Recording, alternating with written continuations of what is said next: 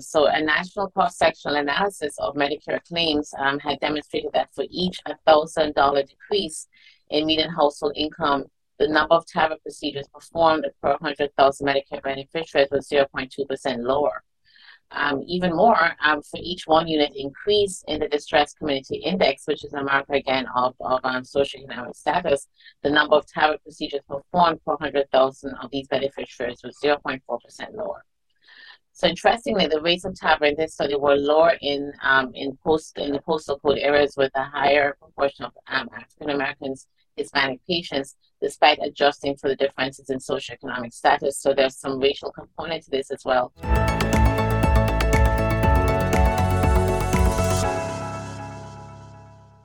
Hello, all. My name is Natalia Berry, and I'm one of the structural and interventional cardiologists at the Mid Atlantic Kaiser Group.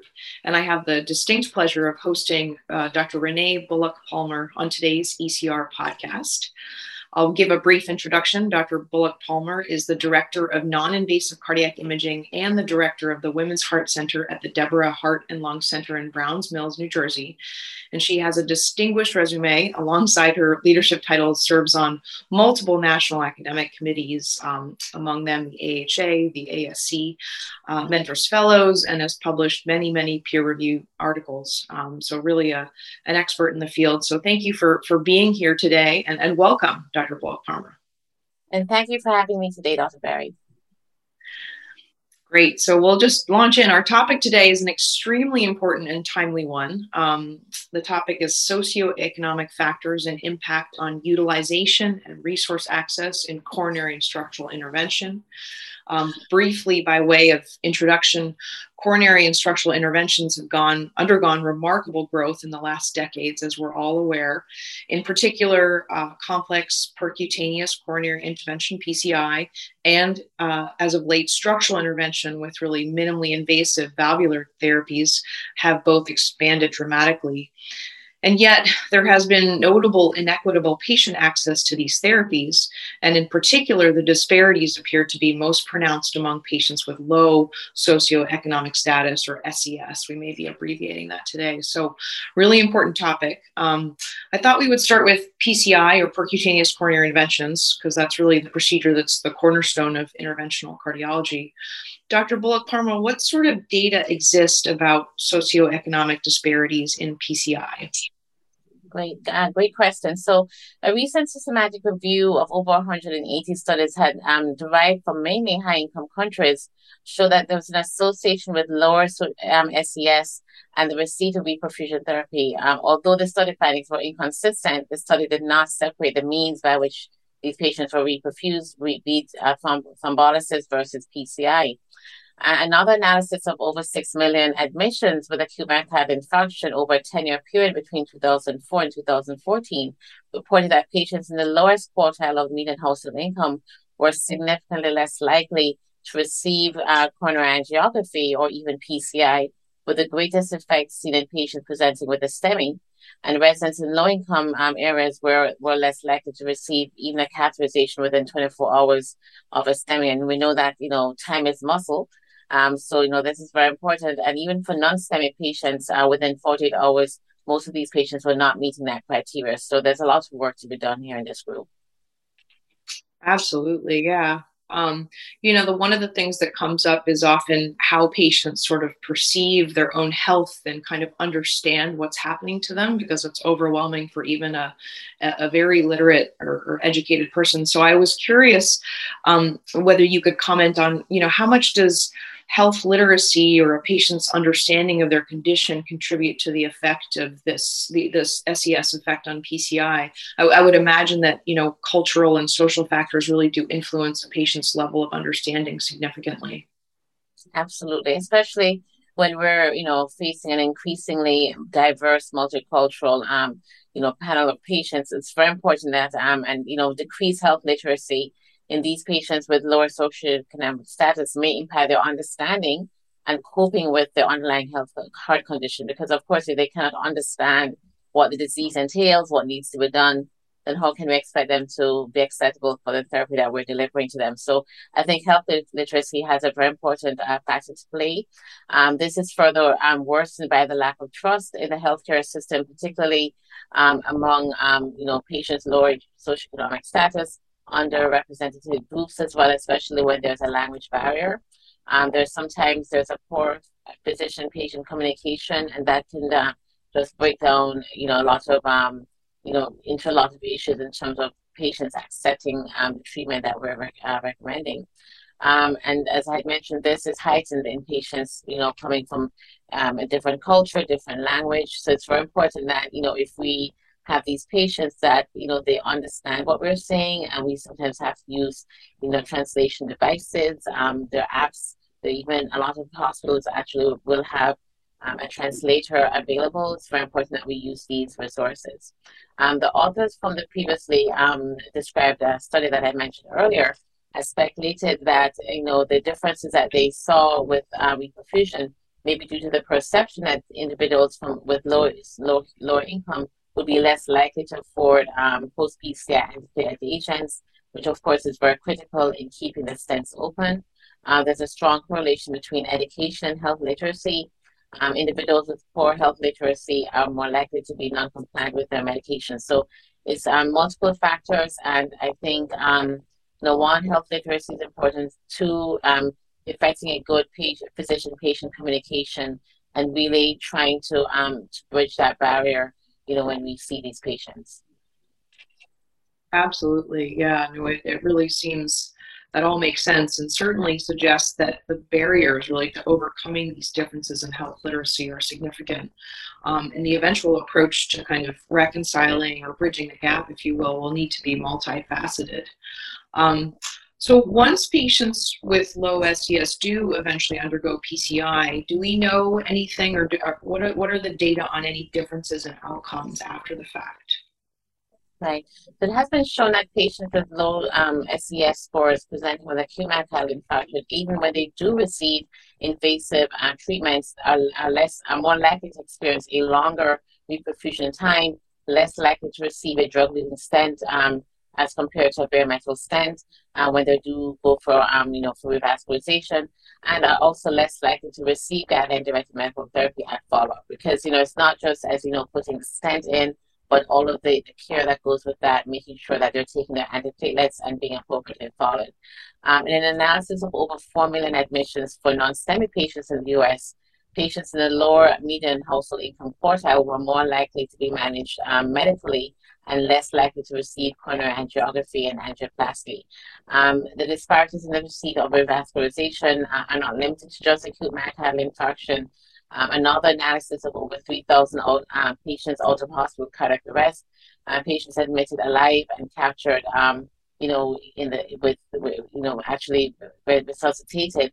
Um, there's even disparity in that as well in terms of resu- how many of these patients are resuscitated and actually successfully resuscitated and brought to the emergency room and subsequently receive coronary angiography. Um, another analysis of um, over 100,000 patients in the in New York State in their PCI reporting system reported that patients in the highest areas um, of deprivation index, uh, quantile, which is uh, a marker for socioeconomic status, were more likely to be young, female, or also um, blacks living in rural parts of the country, and with the highest prevalence of risk factors such as diabetes, congestive heart failure, chronic lung disease, uh, tobacco smoking, obesity, and diabetes. Um, patients in the highest um, you know, areas of deprivation index had the highest odds of having a 30 day mortality, with the greatest odds of having readmissions at, in, within the first 30 days. And this is even after adjustment of multiple differences in, in, in the baseline covariates and, and race as well. Um, so there's a lot of information uh, in this area. And, you know, I would recommend um, that our readers could refer to our review the article, but there's so much information with this.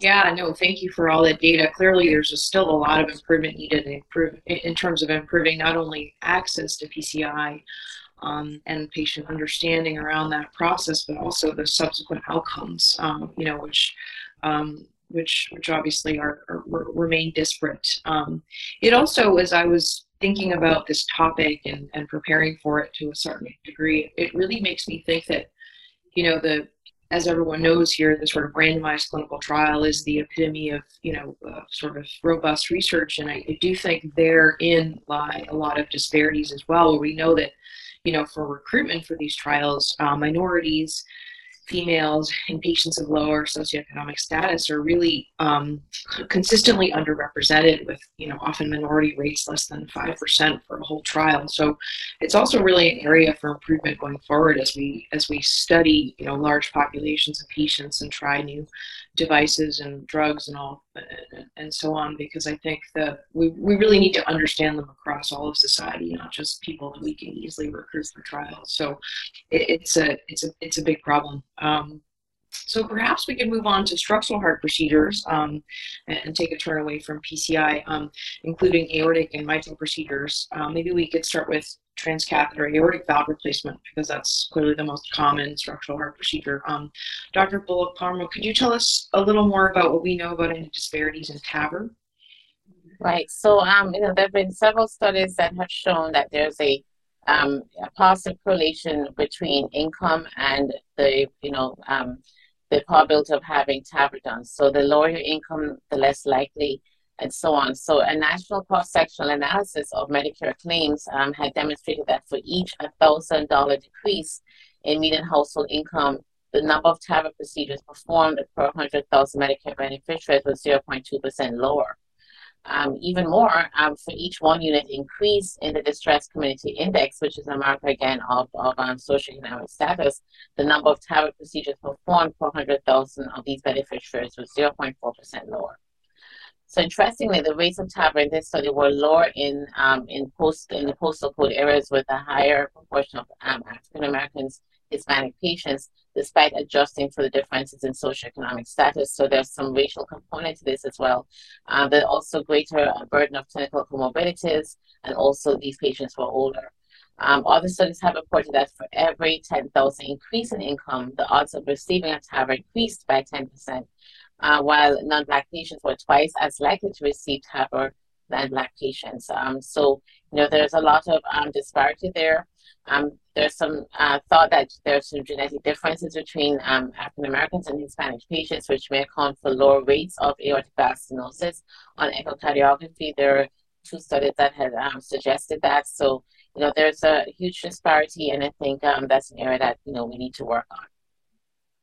Yeah, no, I think the genetic difference question is very interesting. We um, we just looked at our own echo pool um, of you know about twenty thousand outpatient echoes, and it does seem to be um, a lower rate as well in, in, our Kaiser population. And we have almost 20, 30 percent African Americans, so it's a pretty robust population. Um, remarkable uh, more work to be done here. So we know that unlike PCI, which can be done at sort of a community hospital, um, and, and you know as long as there's cardiac surgery on board, structural heart interventions are kind of restricted to more of a heart team setting, which is typically in a tertiary care center.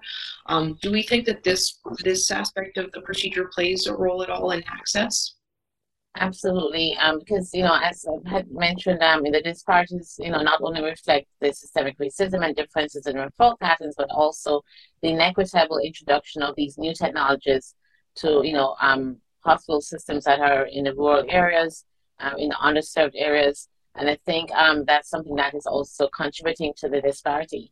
Um, a study that was led by Dr. Nathan and his colleagues uh, had looked at the characteristics of, of approximately 500 hospitals that had developed TAVR programs in the US between 2012 and 2018, and they had used Medicare data and along with the patient's socioeconomic position uh, that these hospitals served and in order to study whether there was a disparity in the diffusion of these new technologies by socioeconomic status. And the hospitals that started TAVR programs during the initial growth of um, the technology in the US had higher median household incomes and were less likely to be based in areas of lower distressed community index scores. Um, and during this initial growth of TAVR programs, hospitals serving wealthier patients were more likely to start programs leading to this the disparities in the dis- dispersion and access to TAVR in these lower, um, you know, socioeconomic uh, communities. Um, so I think that that definitely it has um, a part to play. Um, in the U.S., um, communities with a high proportion of uninsured, uninsured patients lack, lack the presence of high quality, well funded hospitals or institutions within their own communities that have this expertise in performing these um, interventions. And without the, the hub and spoke model that could reliably care for patients regardless of their insurance status, uh, significant access barriers will remain in place, unfortunately. Um, you know, government policies, I think, in the US, you know, have incentivized physicians as well to practice, um, you know, in, to, to be less likely to, be, to practice in these rural and underserved communities. Because uh, oftentimes, you know, physicians coming out of training have large, you know, medical school loan repayments and um, visa wait, you know, there's lots of factors to play. And you know, oftentimes, you know, for for us to recruit patient physicians into these underserved areas, I think this is an opportunity to have uh, visa waivers uh, for for physicians who, um, you know, who, who, are immigrants, and also having a loan repayment forgiveness program to encourage these physicians to practice in these underserved areas and develop these um, very important programs such as TAVR and other structural interventions. Um, and despite this strategy, you know, it, it is still imperative that we have all you know stakeholders at the table to really secure the retention of these highly qualified physicians in these communities. Absolutely, no, that's great, and and I'd love to come back to this a little bit as we hoping to end on a positive note, thought we would sort of cover the proposed solutions, you know, going forward for some of these disparities. So, um, but that that's a great sort of launch point uh, for uh, subsequent discussion. Um, so it really does seem like geography and accessibility of tertiary care centers in particular is a significant factor for determining access to care and, and certainly should be an area of focus uh, as Dr. Owa has outlined going forward. Um, so perhaps we could just touch briefly on mitral valve intervention since we just discussed some of the data for TAVR disparity and what we know about disparities in this realm before we then move on to propose solutions for these barriers. Okay. So, um, you know, the studies in this area is a little bit more sparse compared to TAVR. Um, mm-hmm. But, you know, socioeconomic status again influences the choice of technique and clinical outcomes with mitral valve surgery. Um, in a report from the Society of, the, of Thoracic Surgeons, patients of lower socioeconomic position had more urgent non-degenerative mitral valve pathology, and despite this, they received less uh, surgical mitral valve repair and had worse outcomes. whereas patients with higher socioeconomic um, positions were more likely to travel, um, you know, further, you know, further for their surgery and receive operations from higher volume surgeons. And the data that was regarding uh, mitral valve repair compared to open mitral valve replacement was queried from the um, NIS um, National, National Inpatient Sample for 2017, and patients undergoing TMVR were older, more affluent, um, 46, about half of them were female, and there was no difference in adjusted mortality between surgical MVR and transcatheter um, mitral valve replacement. Um, with regards to edge-to-edge repair, um, access um, should, you know, should be placed in a context that includes the burden of severe mitral valve insufficiency, both primary and secondary. And to date, only one single center study from England actually has um, assessed um, more racial differences in the prevalence of moderate to severe MR, with um, Caucasians having 6.7% um, versus Black patients 5.3%. And in the US, um, uh, Black patients have had a disproportionate burden of hypertension, chronic kidney disease, adverse socioeconomic environment, and also structural racism that puts them at a higher risk for incident heart failure with subsequent hospitalizations and death. So it's reasonable um, to extrapolate that the burden of severe MR may be higher among um, African American patients, but the data supporting this is lacking. Um, so I think this is an opportunity for um, researchers in the field to really look at this patient population to, to study this some more. Um, with studies I evaluating disparities in, in edge-to-edge repair access and outcomes, they've used primarily the NIS data from 2013 to 2018, and the majority of uh, these cases analyzed these studies were most likely were to um, treat primary MR, since the CD Centers of Medicare and Medicaid Services recently had approved coverage for patients with secondary MR as of January of last year. Um, and you know, African American patients were significantly younger, had a higher burden of comorbidities, and up to half of them lived in the lowest median household income neighborhood quartiles. So even after adjustment for pre-procedural differences, uh, these patients experienced higher rates of death, um, but similar rates of overall inpatient complications. Um, and similarly, those living in the lowest income quartiles had worse in, in hospital outcomes when compared with those of the higher um, income quartiles. Um, so additionally, um, urgent edge-to-edge repair was more frequently seen amongst um, younger patients. the, the um, Hispanic patients, Medicaid insurance patients. And um, of course, we know that urgent edge edge repair is, is not optimal. You want to really have these done electively because the outcomes are better in, in, in um, when it's electively performed. So there's a lot of data in this um, space. I think a lot of room for, for more research. Uh, we definitely have a lot less research in this area compared to TAVR. Absolutely, yeah. And it just goes to show, you know, clearly disparities are pervasive really through all tranches of interventional procedures, even though we are lacking data, as you suggest. Um, well, you've really provided us with such a tremendous overview of the current problem. Uh, I wonder if we could switch gears just a little bit to discuss potential means of improving these issues, because I know you have some thoughts there. Um, given your extensive knowledge of the disparity in care we've been discussing for really our most vulnerable patient population, um, could you talk us through some of the, the solutions moving forward to potentially address these disparities?